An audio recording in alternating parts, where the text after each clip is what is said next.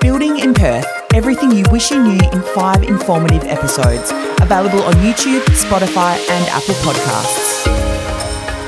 Welcome back. This is episode three of the Building in Perth podcast. I really hope that you have taken a lot of value out of everything we have gone through in the previous two episodes. I guess so far, what we've gone through is the finance side of things, choosing your builder and building consultant, and finding your land as well, and figuring out how to settle on that land when we spoke to Chantel from Oldfield Settlements. What we'll be going into today is more to do with the nitty gritty of the little parts that go into the home itself, what I like to call the ingredients. It's really important to understand all of those little pieces that make up the whole. So that's things like the taps and the cabinets and the windows and uh, the floor coverings and everything like that. Now, when I go through all of these items, and it's certainly not going to be everything, it's just going to be the bulk of the, the major ones.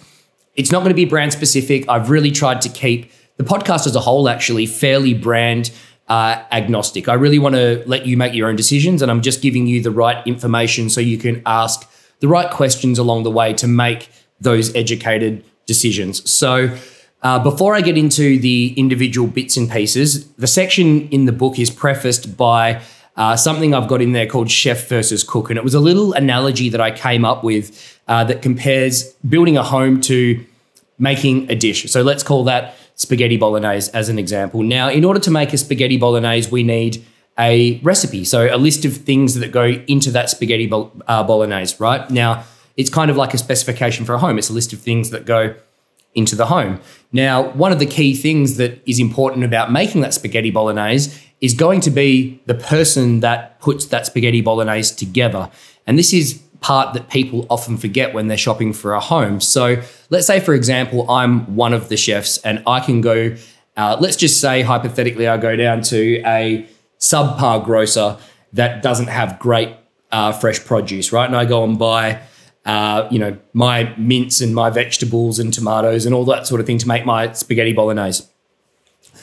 Gordon Ramsay, the, our other chef, he goes down to uh, the boat shed in Cottesloe, spends a thousand bucks on a basket of groceries. I guess that's probably how much things uh, cost down there. Now, the produce down there is absolutely unbelievable. Okay, so when he goes and makes his spaghetti bolognese, and I go and make mine, they're going to be very, very different end results, and they're going to taste completely different because he's got ingredients that are vastly better than mine, and his skill set is putting those together.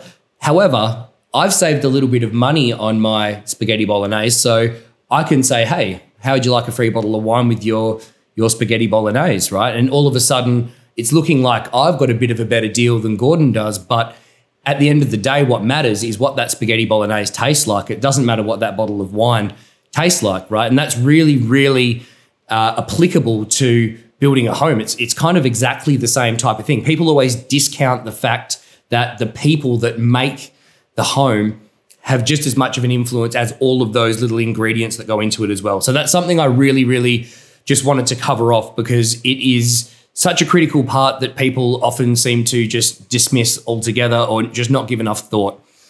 So let's dive into, I guess, um, a little bit more about the individual pieces. I'm just sort of going to say these with a heading, like I'm going to start with LED downlights as an example and just move through them just with a few brief comments. Uh, we are going to be talking to uh, Jamie from Intelligent Home a little bit later on, so I don't sort of want this to to drag on too much. Certainly, if you've got any other questions about any of these little bits and pieces, feel free to give me a shout on Facebook or Instagram at uh, Build with Dezo. So we are going to start with uh, LED downlights, and this is one that I was quite familiar with from my time when I was working at Intelligent Home. Now, um, figure out whether you're going to get LED lights included with your building contract. Okay, so it doesn't matter whether it says included or they're costed in. Just figure out whether you're going to get them uh, as part of that final price that you're paying. Uh, are you going to get them everywhere? Are there enough? So there is actually calculators that figure out how many lights you need per room based on the type of light fitting and its light output and things like that. So please never ever settle for a builder that puts one downlight in a bedroom uh, because chances are that is not uh, sufficient to light that room, uh, mathematically speaking. Okay, and there are calculators online where you can go and figure that out uh, quite easily. Ask what brand the light fittings are. This makes a big difference uh, in terms of warranty, performance of the light fitting, and things like that. Now, LEDs, generally speaking, uh, should have at the least about a 50,000 hour lifespan, which is a really, really long time, pretty much for the, you call it for the life of the home, just about. Okay. Now, there are a lot of cheap LED light fittings that come in uh, from China. In fact, well, to be perfectly honest, most of the light fittings uh, and LEDs are made in China, right? But uh, they're not all the same. Okay, so there are very cheap ones that come in, and they do have a lot of problems with uh, turning off by themselves, flickering, and all sorts of weird and wonderful issues. They're definitely not all the same, so do get to the bottom of that. Find out whether the color temperature is switchable. Okay, so that is kind of the uh, the color of the light. So you'll notice that um, some lights have almost like a, a whitish bluish tinge. Some have almost like a neutral sort of color, I guess you would call it, and some are more of that golden color. Okay, now that that is uh, the color temperature. It's referred to uh, in terms of Kelvin. So the lower the number, the warmer or more orange that light is. The higher the number, the whiter that light is. Now, a key thing here as well is don't ever, ever, ever, and I see this even in, in, our own display homes, to be perfectly honest, you don't mix color temperatures of light because it looks terrible.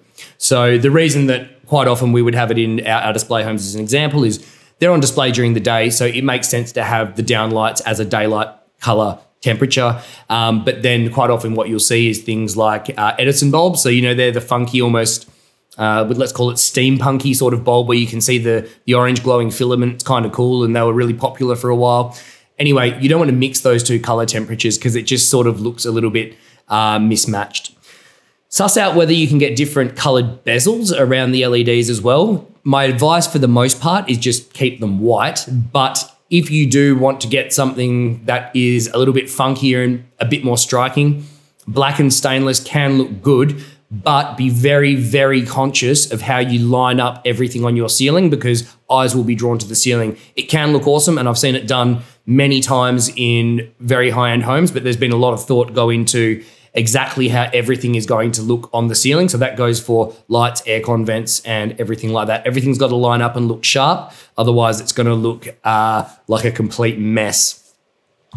All right, windows and sliding doors. So there's actually massive differences between different brands. Uh, and look, I'm going to be talking specifically to more project builds here. So let's say that 170, 180 to $300,000 sort of price point and the types of window frames that are likely to go uh, into those homes. Um, when you do go through a display home, physically go up to the frames and feel if you can bend them, rattle them, and have a good feel of them because they're not all the same and you can feel the difference in those very, very quickly.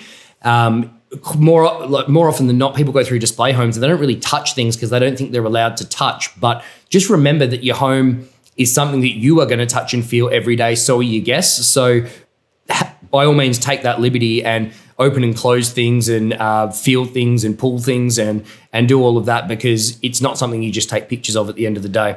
So yeah, do dive into that with the window specifically because there is a significant difference between the brands that are likely to be supplied to you. While we're on windows and sliding doors, I just want to segue very briefly into double glazing. So I know that that is a bit of a word on everyone's lips at the moment. Not all double glazing is the same. I did do a bit of a video on this on Instagram, and it's a little bit easier to explain if you can actually see me, but I'm going to do my best to explain this by audio anyway. Okay. So, what double glazing is, it's a window frame, and then you've basically got your what we call your float of glass, or normally you would have a piece of glass. So it might be a four mil piece of glass as an example. With double glazing, that piece is basically its own sort of, let's call it a little frame in itself, if you like. And it's two pieces of glass that are separated by a space. Now, one of the things that is critical with double glazing about that space is that it's an absolute vacuum. That's a must, okay? Sound does not travel through a vacuum. As an example, if we were to scream at the top of our lungs in space, you wouldn't hear a thing because sound needs air basically to propagate, if that makes sense. So that's what makes double glazing effective. You need that vacuum. Now, that vacuum can be just air if double glazing double glazing is being cheaply done. It can also be different gases, the most common one being argon. The benefit of argon is that that also has thermal benefits, whereas the just the airspace is more probably just to do with noise. Um, the other thing that comes into play with double glazing, and again, I'll talk to a project level build here. So that 170, 180 price point up to about 300 is that the frames are not going to be acoustically or thermally broken. What that means is, is that double piece of glass that I was talking about, that can be have its vacuum between it and sound wouldn't theoretically travel through that, but sound is going to go through everywhere else, right? So the frames have to be absolutely airtight. They need to be um, yeah, thermally acoustically broken uh, inside the uh, when they're fitted into the brickwork and things like that for it to be really, really effective. So look, the crux of it is is that not all double glazing uh, is the same. So really do your research on it and ask the right questions and get very educated on it before making a decision that it is something that you need in your build. And if you do need it, are you going to get a quality double glazing product? Because it's definitely not all like for like. And generally speaking, to do it well, it is extremely expensive. And to be perfectly honest, it's probably not even that applicable for our environment here. We're pretty spoilt for weather. High ceilings. So even though it's not a product like a tap or a cabinet, do ask your builder and building consultant uh, you know what the ceiling heights are in the home through various areas through the whole house through the living areas do you have options to raise ceilings and things like that. It does make a bit of a difference to how the home feels as a whole, particularly in smaller homes or narrow lot homes. Sometimes in the bigger, wider homes, you can get away with something a little bit lower. Um, one of the main things to consider as well is when a builder raises the ceilings in the home, and I know that people listening on can't see this, but I'm kind of going to uh, show people that are watching, is that the window heights are also raised as well. So you don't end up with this sort of, you know, 300 mil piece of brickwork above the windows. It looks absolutely ridiculous. You really need to make sure that all your window heights are raised as well when you raise the ceilings. Um, a lot of the time, some builders anyway, they will charge you quite a bit more to raise those windows. So just make sure you do ask that question.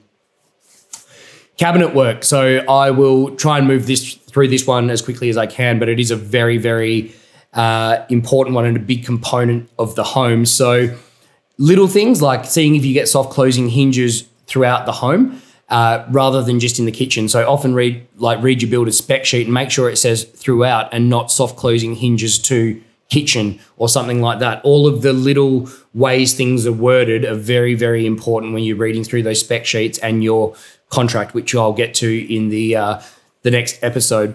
Cabinet work as a whole makes the home in my opinion. Like I, I think that it's a place where you can spend extra money and it goes a long way to making that home feel custom or high end. After working in all of those very, very fancy homes for a very long time, one of the, the commonalities that all of those had was that they all had a lot of built-in cabinet work. Granted, completely different styles of homes to what we're talking about. But even if you've got a few grand extra up your sleeve, it's a good place to spend it uh, on on the cabinet work. Now, when I'm talking about the cabinet work and spending money on it to get a good result as well, having that flexibility to customize it is also really really important.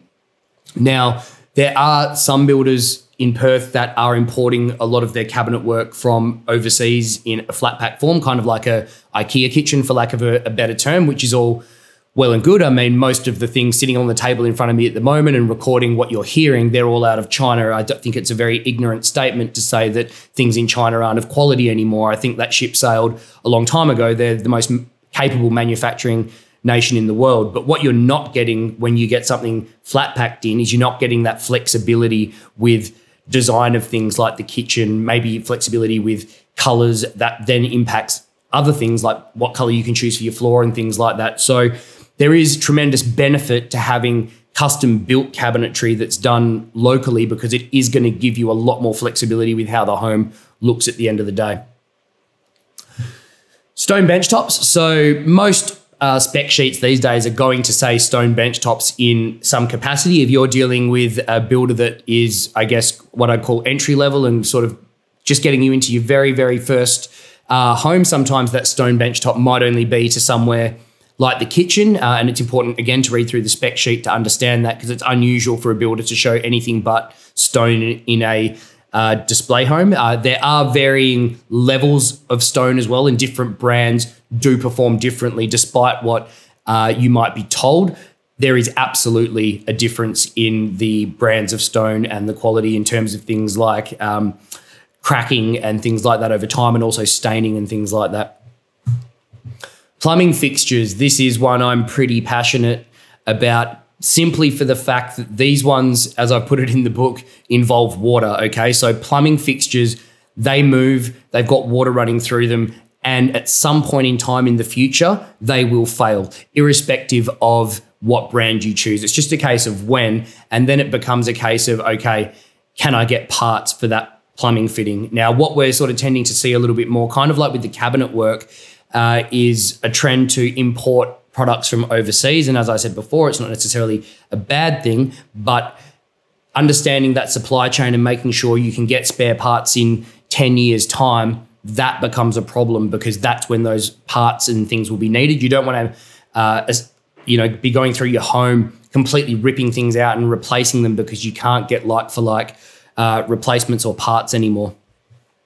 Um, actually, I've got a, a, little quote here at the bottom of the page that I think I, I will read pretty much word for word because I think it was a kind of good way to put it. But uh, it says here Beware of sales lingo like European inspired fixtures. This, in, in no uncertain terms, says we have replicated something expensive on the cheap and we want to put it into your home. Think about when something is bacon flavored, it's nothing like real bacon. And that is uh, very much true for the plumbing fittings. Door hardware. So we're talking about door handles, right? Now, um, most builders tend to use the same sort of brands for their door handles and things like that. What it more becomes a case of is what door handles you're getting in your contract and what ones you can choose from. Okay. So in display homes, you're always going to have nice looking door handles and things. What might be written into a contract, and again, always Google these to try and find out what ones you are getting. A lot of the time, it's going to be the plain, sort of round, boring old doorknob. Okay. So make sure that you do do that little bit of digging and just see what options you've got available and if there's any cost implications there. Wet area glazing. So this is things like shower screens and and mirrors and that sort of thing. So this might seem like an obvious one, but just make sure you're getting actual glass and not plexiglass or some sort of like perspexy type thing. Some builders do tend to use that. Uh, also, see if you're getting like a semi-frameless uh, shower, whether it's going to have a frame around the door.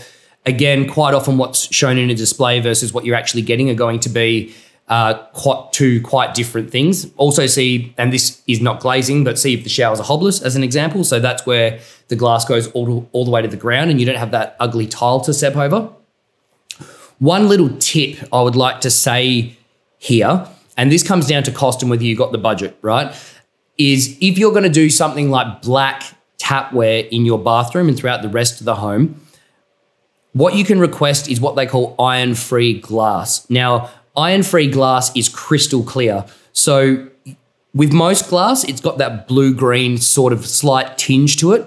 When you pay for iron free glass, it's crystal clear right now, if you're doing that ultra contemporary sort of uh, look in your home with black tapware, maybe some concrete sort of look tiles and that sort of thing, introducing that little bit of a blue green tinge, it's not ideal, it's fine. But if you do have the extra, it might cost an extra thousand bucks or something like that to make it iron free, then it's money worth spending to really execute that look well. National Broadband Network. So uh, it's not just the things that you can touch and see in the home that are important, it's the stuff that you, you can't see as well. So, National Broadband Network compliance is really important. That's pretty much what everyone's going to be connecting to these days, but there are other variants of fiber technology underground in different estates as well. If you take, I think uh, a lot of Ellenbrook as an example uses uh, something, it was called Telstra Velocity, it might be called Telstra Fiber now, but that delivered TV over fiber underground as an example. Just make sure your build completely across what technology is underground in the estate you're building in. Generally speaking, uh, most builders will use a separate contractor like Intelligent Home, and we'll speak to Jamie from Intelligent Home uh, shortly uh, to identify what those services are and to make sure the house is cabled correctly because there are different uh, cabling standards for the different uh, fiber platforms that are underground.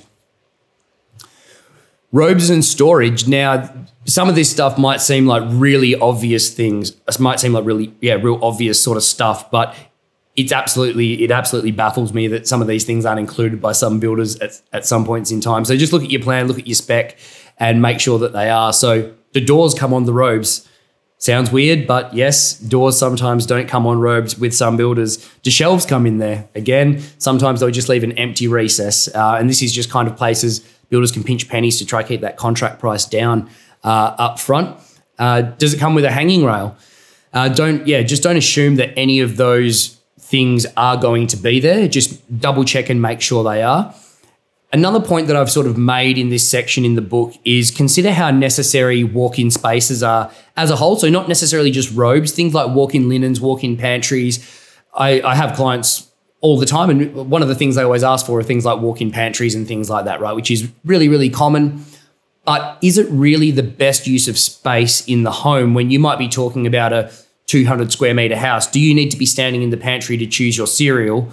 Or could that space that you're standing in be better used as, I don't know, a study nook or maybe some extra space in the kitchen?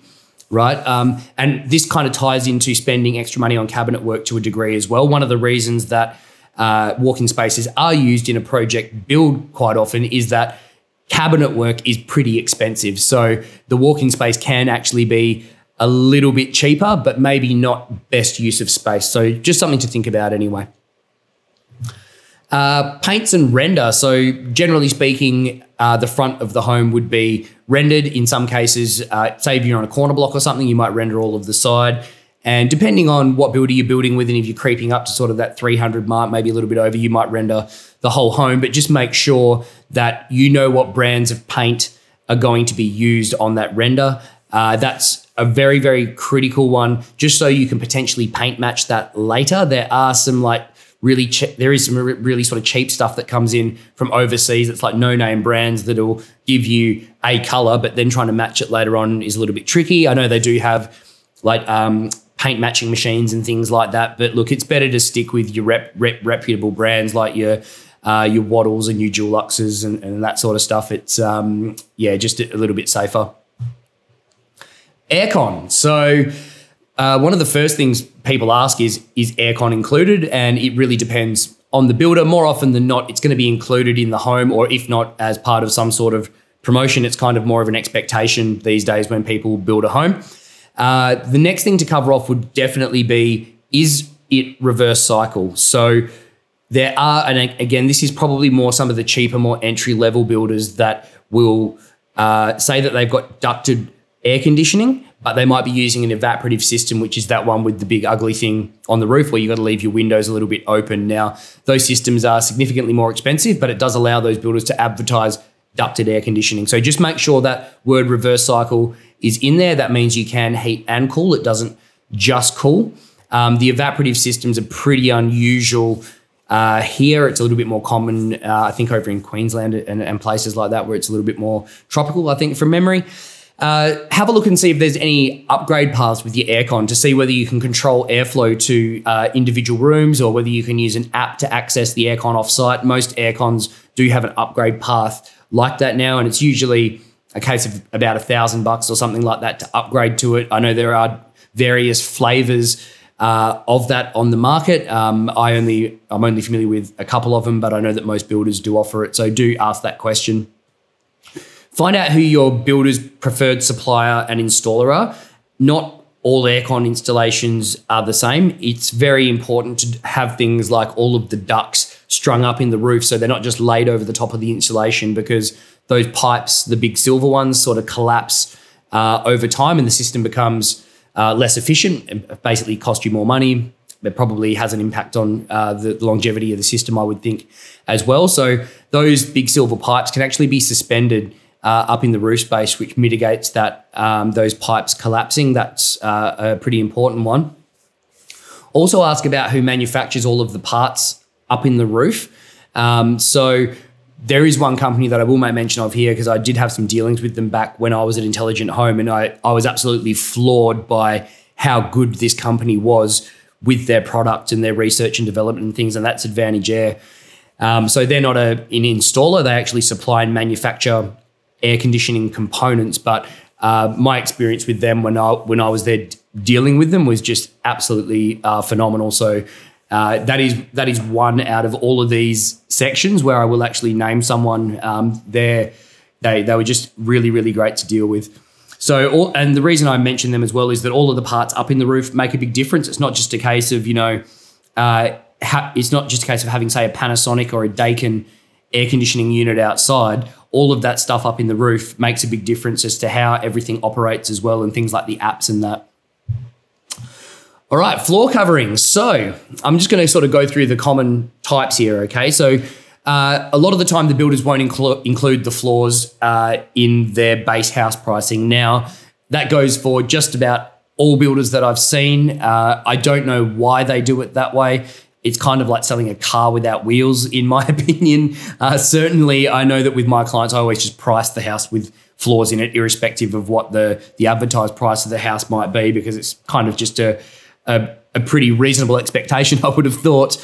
Um, but let's just go through the different types. Okay, so you've got tiles. Now, the next question people normally ask is porcelain versus ceramic. Okay, now one of the biggest misconceptions there is that oh, one of them has the color running all the way through the tile. So if I chip the tile, you're not going to see it. That's uh, not true. Okay, so it's just a different uh, manufacturing process. Don't get too caught up on it. In a nutshell.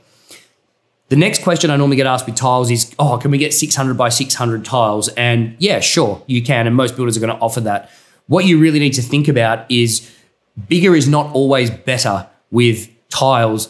Think about your design and think about how those tiles are going to look on the floor. So if you've got a 900 or meter wide hallway in the entry, that's a 600 wide tile and then a piece of a tile right? Whereas you might be able to fit, say, two 450 tiles if you've got a 900 uh, entryway. And certainly when you go into the hallways, usually towards the back of the home where minor bedrooms and things might be, those hallways get a bit narrower.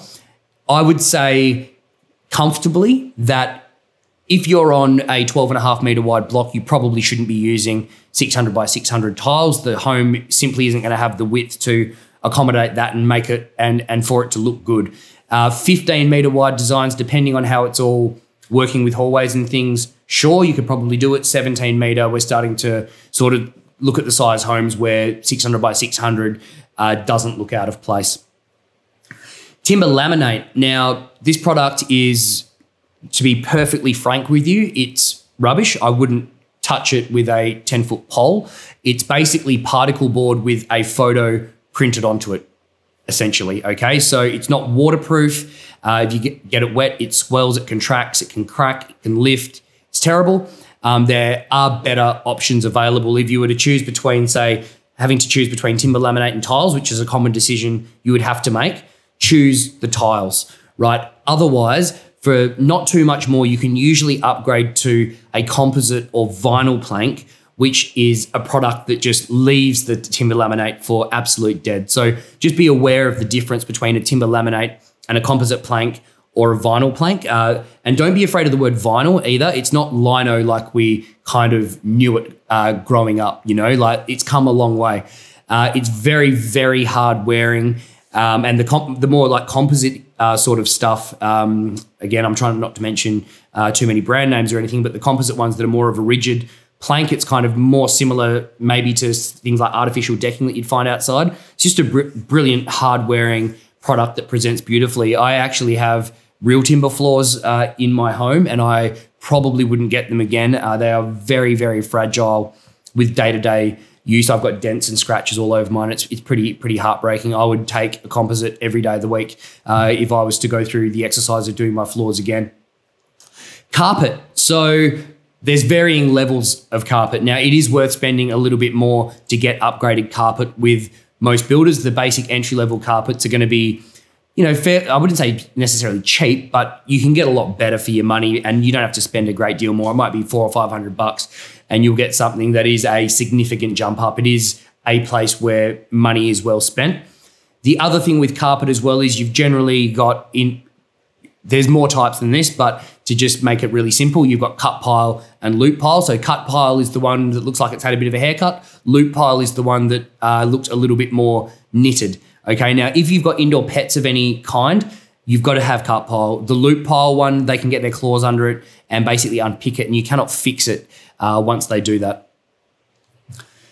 Appliances. So we're talking sort of like appliances in the kitchen. Now, for the most part, builders are only going to include built-in appliances. So that's really the gas cooktop and the oven, things like the, the fridge, dishwasher, and white goods like your washing machine and laundry, generally not included unless they're running some sort of uh, promo. And I haven't really seen one of those running in a little while. So for the most part, built-in appliances, one of the first things to look at is what width are those appliances. So don't assume they're going to be the same as the display home are they going to be 600 millimeters wide? Are they going to be 900 millimeters wide?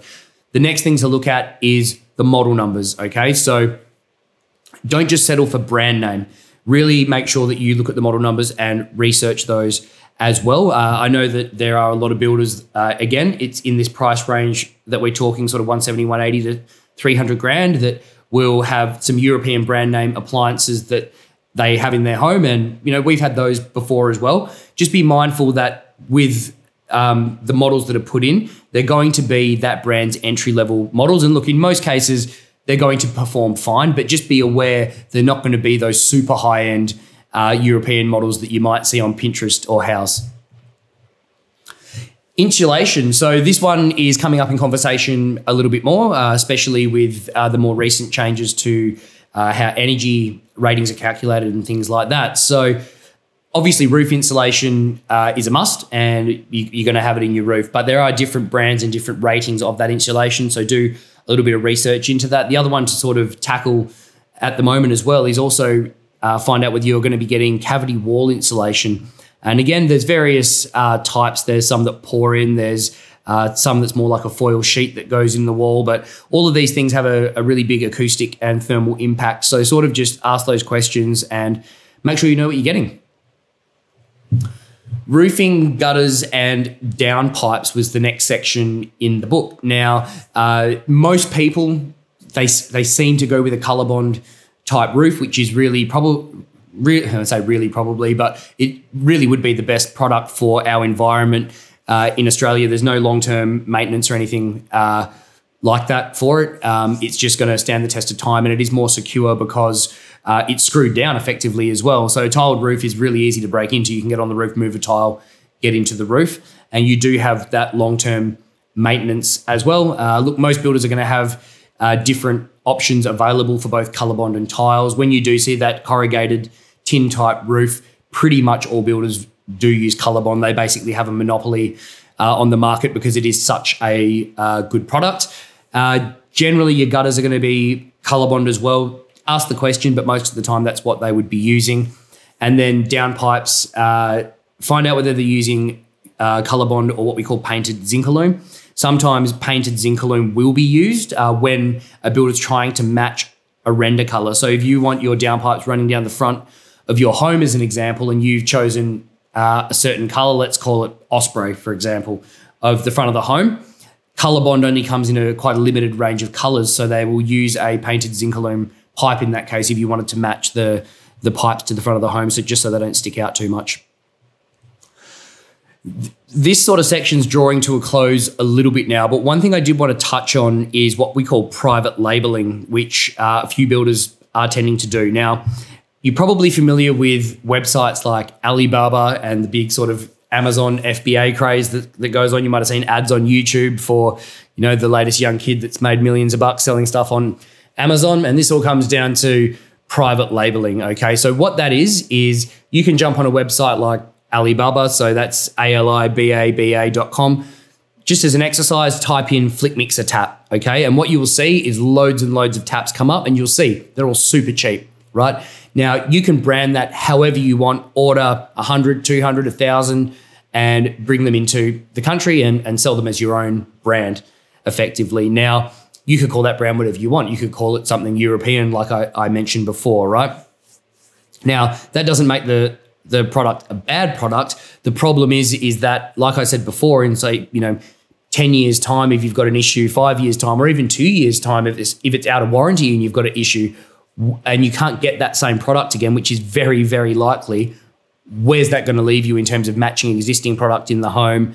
uh, I don't know, having to rip out toilets or taps from walls in showers, as an example, it can turn into a little bit of a uh, minefield. So just be mindful of that one.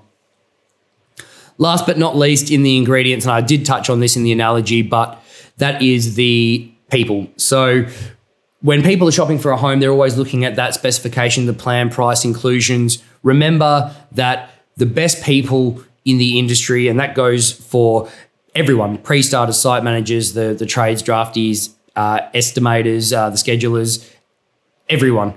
The best people cost the most money, and that's true for any industry. And I'm sure that uh, if you're listening on, it's no different to the industry that you work in. People that are better at their job are generally going to cost more. Okay, so as a general rule, the best builders are generally going to attract the better staff and the better trades for that reason. And yes, you are going to pay a premium for those people. So just expect that, but also expect a better result for that reason. That's uh, an, an, absolute given. Um, you know, I've, I've, actually finished this little section with a, a, a, quote that refers back to the food again. I'll just give you this one, but that is uh, you can have all the fresh ingredients in the world, but without the right chefs, you still don't have a tasty dish. True that. So, uh, the last little bit I just wanted to say before we speak to Jamie from Intelligent Home to get stuck into the tech space was the last page of this section in the book just says in really, really big letters push, pull, open, close, twist, touch. And what I'm trying to encourage you to do there is just remember don't walk through display homes and think that you can't touch and, and feel everything. It's a really important process to go through. You're not going to buy a car without test driving it, and the house is no different. You know, they're all going to look good. They're all done by professional interior designers and they're designed to be emotionally engaging. That's that's what a display home is, and they all photograph well all of those products you need to touch and feel, turn them on and off if it's taps, and get a good feel for the product. It's a, a really, really critical one. Just remember that. Um, you know, it's not just you that's going to be touching and feeling it. All of your guests that come over, uh, they're going to be touching and feeling the doors when they open them, the door handles, the taps, when they open a drawer, when they open a cupboard. You want all of that to feel nice. Like it seems really airy fairy to say something like that, but your home is something that you want to be really, really proud of. And anything that's tactile that you're touching and feeling is a really important part of that for all of your guests and for you as well. So, anyway, uh, let's segue into the tech space. So, this is part that um, I'm really passionate about. I was in uh, the tech space with building for a very long time, as I uh, mentioned at the, the beginning of the Building in Perth journey in the first episode. Uh, and at a very sort of high level on some very fancy homes. And I'm very much a tech nerd, so I thought it would be kind of cool to get uh, one of the boys from Intelligent Home to sort of bring us up to speed where things are at as of today. And just look, keep in mind if you're listening to this now and the and it's uh, 2022, then I'm sure that things have uh, changed since then. But what we're going to be doing is talking to Jamie, who is a systems integrator from Intelligent Home. We worked together for, ooh, I'd say six, seven years now. He's a fellow tech nerd as well and absolutely all across uh, home technology. So let's have a chat to Jamie. Jamie, are you there? Hi, Ryan. How are you? Yeah, good, mate. Good. Uh, so let's talk uh, tech. It's obviously a space that I uh, am a big fan of. I am a super nerd, and you are probably even more of a nerd, my friend. So tell us a bit about what Intelligent Home does. Yeah, sure. So I guess as a cabling company and a technology company, we'll help out people building new homes with any sort of technology requirement they have. We always start with the basic infrastructure. Uh, we call it smart wiring, where we'll wire up the TV points and internet points around the home, working with people to minimize any black spots or weak spots for their Wi-Fi. Uh, and then going through the things like home security with alarms and cameras, through to, I guess, funky on trend things like doorbell video intercoms which reach you on your mobile phone so you can know when that del- delivery driver's in or, uh, you know, if you've missed any visitors. Cool. So, just on uh, just the smart wiring side of it, quickly, I know that when I uh, did work at Intelligent Home uh, a few years back, uh, there used to be quite a big misconception uh, with people coming in about what smart wiring was. A lot of people tended to think that that was clap, clap, lights on, lights off, and it kind of was a little bit of a scary term for a lot of people. Can you just sort of elaborate on exactly what that is uh, for me as well? Yeah, you're 100% right. Smart wiring is one of those sort of ubiquitous terms in the industry that has a different meaning for every other person that you speak to. But, but for us, smart wiring or, or structured cabling is just really a a more sensible approach to how we get the core infrastructure of the home wired. So when we think about the national broadband network and, and the high speed internet that that's bringing in, or even 5G internet coming into homes, we want to make sure that we can get that sort of information uh, distributed or reticulated around the home just as efficiently as possible. So we do that by running um, data cabling to relevant locations, whether that's a, a study room, uh, whether that's a, a home theatre or a living space, but we, we take all of that wiring from one central location in the home. So the, the terminology we use is the smart wire panel. Other people will call it a, a hub or something like that. Might be in the garage or um, in a wardrobe. And that becomes, I guess, the central point. Everything from the outside world comes into that location. And then from that location out into each room within the home that it's required. Cool. So, just um, are there like sort of varying, I guess, levels of the smart wiring that uh, you guys offer uh, as well? Like, how much, I guess, do, do people tend to spend on it? Does it vary a lot? Can you sort of give me a bit more about that? Yeah, sure. So we've we've got, I guess, a couple of different starting packages. Um, we've got, uh, I guess, our our most entry starting point we call a three point pack we wouldn't technically classify this as smart wiring because it doesn't include that hub panel, but it's a good starting position for a lot of people that are unsure of what their technology requirements will be. That starts from about $1,100. Then we've got our smart wire starter pack, which has the central hub and a few more TV and data points around the home.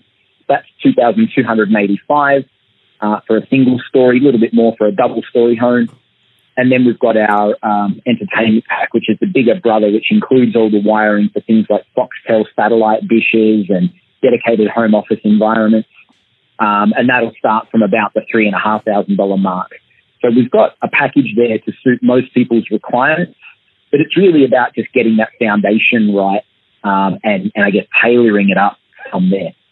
Sure. So I guess what I'm sort of taking from that um, is that I guess everyone's requirements are somewhat uh, different, um, and it, I guess that goes for everything in in building. Um, but I guess the the main thing there is making sure that the the data cabling is in place for things like streaming services and that sort of thing, and the types of things that uh, use a lot of data. Would that be fair? Yeah, hundred percent. So I guess just like building a home the design of the home has to be relevant to who's going to live there, how large is the family, what's the layout of the block. Uh, and so much the same with the wiring and infrastructure. We have to look at who's going to be using what around the home. If we've got a, a family with a couple of young kids, we need to know that the Wi-Fi is absolutely rock solid so that nobody's climbing the walls when they move in and Netflix doesn't work properly. um, and, and I guess that leads on to one of the big pain points that we hear from people is that inevitably there's that room in the house where the Wi-Fi just doesn't work as well as it should or, or could. Um, and so getting cabling in place to allow for extended Wi-Fi hardware for improved coverage and even to reduce the strain on the Wi-Fi by taking really heavy usage items like smart TVs and Xboxes and PlayStations that just consume a lot of internet when they're up and running. If we can take them and plug them into the data cabling, it just relieves a bit of the pressure on the Wi-Fi, and your iPad and things will inherently work a little bit better. Yeah, awesome. So, just I guess that is a really good segue into the the next sort of thing I wanted to ask, and that was, what are the types of things that are, I guess, exciting and new that are coming out aside from, uh, I guess, smart TVs that uh, connect either wired or wirelessly to the modern home? Oh, look, there's there's it's an ever changing environment, um, as you would remember from your time here, but uh, definitely smart TVs, streaming services as a whole have really changed our thought process on what we can do in the living room. But everything from from sound bars, from you know the likes of Sonos and, and HEOS, with the ability to transform all the way into a full blown surround sound system. Um, there's ever changing sort of technologies available in the home theatre space. So if there's a dedicated home theatre or cinema room, we can talk to people about not just do you want, you know, five speakers in the room with a subwoofer, but do you want to hide the speakers behind your projector screen so you don't have to steal the boxes on the floor? Or can we look at putting some uh, acoustically rated movie posters on the wall to make the room itself sound a little bit better? Right through to things like doorbell video intercoms that, as I mentioned before, when someone rings the doorbell, comes through to you on the mobile phone, and you can literally answer the doorbell from poolside in Bali uh, and pretend Yeah, right. you're home. What, what, a, what a great opportunity for security to be able to pretend that you're home and, and ward off that potential invader who thought he was being clever by ringing the doorbell first. Yeah, that's pretty cool. That see, that's something new that's uh, certainly evolved since uh, my time there. Um, is that uh, is that something that's sort of? It sounds like it's expensive anyway. Put it that way. Yeah, not at all. It's actually quite cost effective. Um, you know, and, and like everything we do, we can do just the wiring now because often people building their homes, they might not be moving in until six months or, or 12 months after meeting with us. So sometimes we take approach of, should we just get some cabling into the front porch ready for a solution along those lines, knowing that, hey, in six months' time, there might be a whole new cool model. Um, but, you know, for, for perspective, we've got doorbell and video intercom solutions that can come through to your phone starting at just a little over sort of $1,200 as a installed and handed over running product. And that's with Okay, no ongoing cost. Um, so Yeah, it's right. a one-time thing. Yeah. Yeah, nice. Um, one other sort of thing I wouldn't mind just having a very quick chat about uh, was subdivision sites and the national broadband network. I know that that um, can be a little bit of a pain point for clients that might be. Uh, you know, if even if they're building on, say, a rear lot, or they've split a block down the middle and they've bought um, a vacant piece of land in, you know, it might be an infill suburb. Like actually, one of my clients in Morley, this actually uh, did happen to. He uh, went to move into his home, and the subdivision hadn't been registered with NBN by the person that subdivided it. Probably a lengthy delay between It was. him moving in and being able to get connected. Yeah, look, this is Absolutely. this is a story that we're hearing all too often, unfortunately, and it it does fall back to um, a little bit of head in the sand stuff from WAPC. So there's there's a federal policy that dictates that anybody who subdivides a block is now classed as a developer. So if your mum and dad split their block in half and you buy the rear block, your mum and dad is a developer, and they must, under this policy, make NBN aware of that development. And the idea here is that NBN is given fair warning to upgrade their infrastructure in the street to be able to service more than one house at that address. So it kind of makes sense. We already have to do it with power and water and gas and all the other essential services. But unfortunately, WAPC haven't yet classified communications, NBN, as um, that level of infrastructure requirement. They don't think it's that important. And so there's a lot of developers out there not being told, like, in, you know, in fairness to them, they're not being well enough informed that they need to do it. And the net result is somebody buys a survey strata block or a battle axe block, uh, and they move in and they innocently go to ring their internet company and they say, hey, turn me on. And they go, your address doesn't exist in our system. And that's when you've got to start that ball rolling of going through this registration process. And let's face it, it's a government department and it's going to take time. So it's definitely something that we want to be floating with people at the very early stages, knowing that on average it's three to six months at the moment between lodging the application and NBN actually being able to provide service. Yeah, awesome. Thank you want to be in front of if you can. Yeah, thanks. Thanks for that, mate. That is one important one I really did want to touch on because it has uh, been a little bit of a pain point for some clients uh, in the past, and it's not something that everyone is uh, completely across. I always try and advise people as best I, I can on that, but I know in a, in a much broader sense as an industry, it's somewhere where um, things are falling short. Um, look, I guess last of all, uh, let's talk a little bit about the sizzle with uh, the tech and where it's going. I guess I, I wanted to touch on things like, uh, you know, your um, Alexas and Siris and, um, you know, lighting automation and kind of where that space is kind of going. I know it's becoming a little bit more affordable and accessible for, you know, your average uh, mum and dad uh, building a home. Uh, so can you just sort of, uh, I guess, bring us up to speed on what the latest is in that space? Yeah, you're 100% right. Ma- massively sort of exploding um, market segment at the moment. Uh, so many products readily available off the shelf from from very simple smart light bulbs that you can just swap out of your existing fittings. As you mentioned, voice control systems from Amazon, from Google, from Apple. Um, half the battle at the moment is trying to get all these different things to talk to each other. Um, and, you know, some companies are doing that a little bit better than others. Um, I guess the smartphone dream for a lot of people is the the one stop shop. Can I use one app or one voice command or one remote control or one tablet to control my telly and my lights and my lock the front door and open and close the garage? And that's definitely an achievable thing. And the good news now is there's multiple ways of achieving that. So just depending on what your priorities are, you're looking at lighting automation, lots of really cool, exciting things happening for brands like Control 4 and Quantify, um, even right through to a retrofit space. And the advantage with products like this is you're not swapping the globes in your roof. You're actually swapping the light switches. And so your smarts are a little bit more accessible, but it also means that if you've got downlights in the roof or suspended pendants, you're not having to swap those out for very specific fixtures. We can move the smarts into the switch or into the background to allow your existing fittings to be, I guess, smartened up a little bit. Um, and, and that extends, like I say, right through to the world of music and, and how do we get, you know, music out by the pool and are in-ceiling speakers still the best option or could we look at something a little bit more evolved with some speakers actually in the garden bed out by the pool? Or sure. is, is a portable solution better? And, and that's going to come back to that design around the family and the homeowner sort of scenario.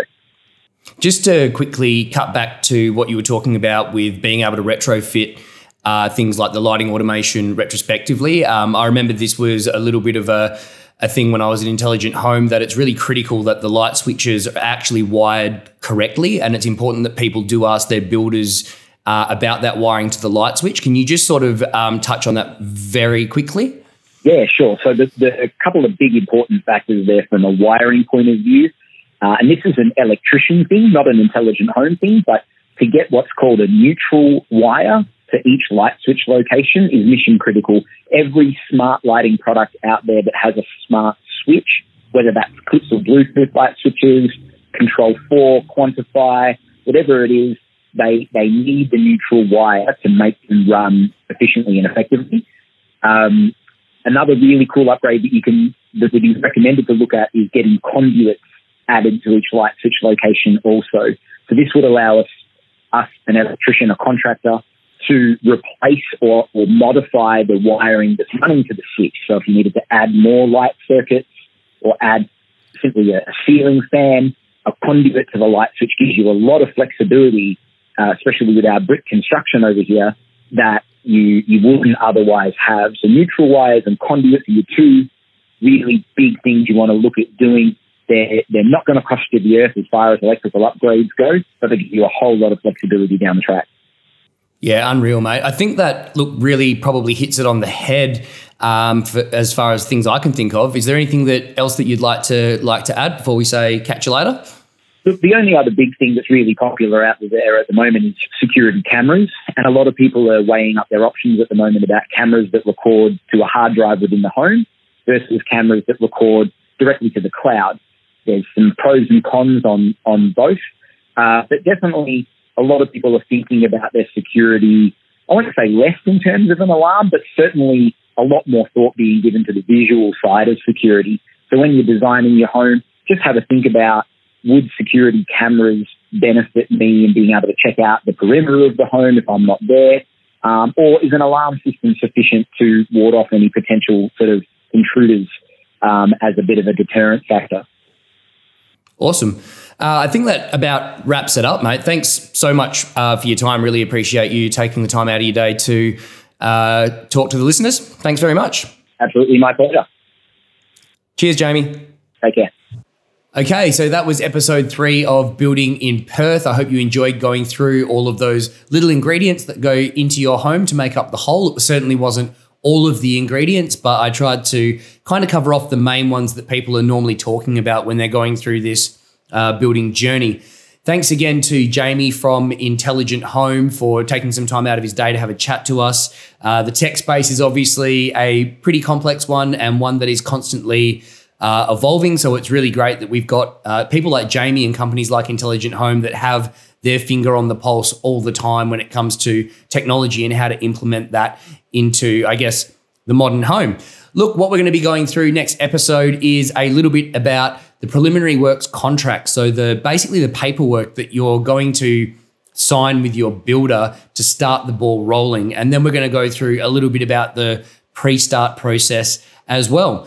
Look, that about wraps it up for this episode. As always, you can find me on Facebook and Instagram as Build with Dezo. That's Build with D E Z O. That wraps up this one. I'll catch you next time. Building in Perth. Everything you wish you knew in five informative episodes. Available on YouTube, Spotify, and Apple Podcasts.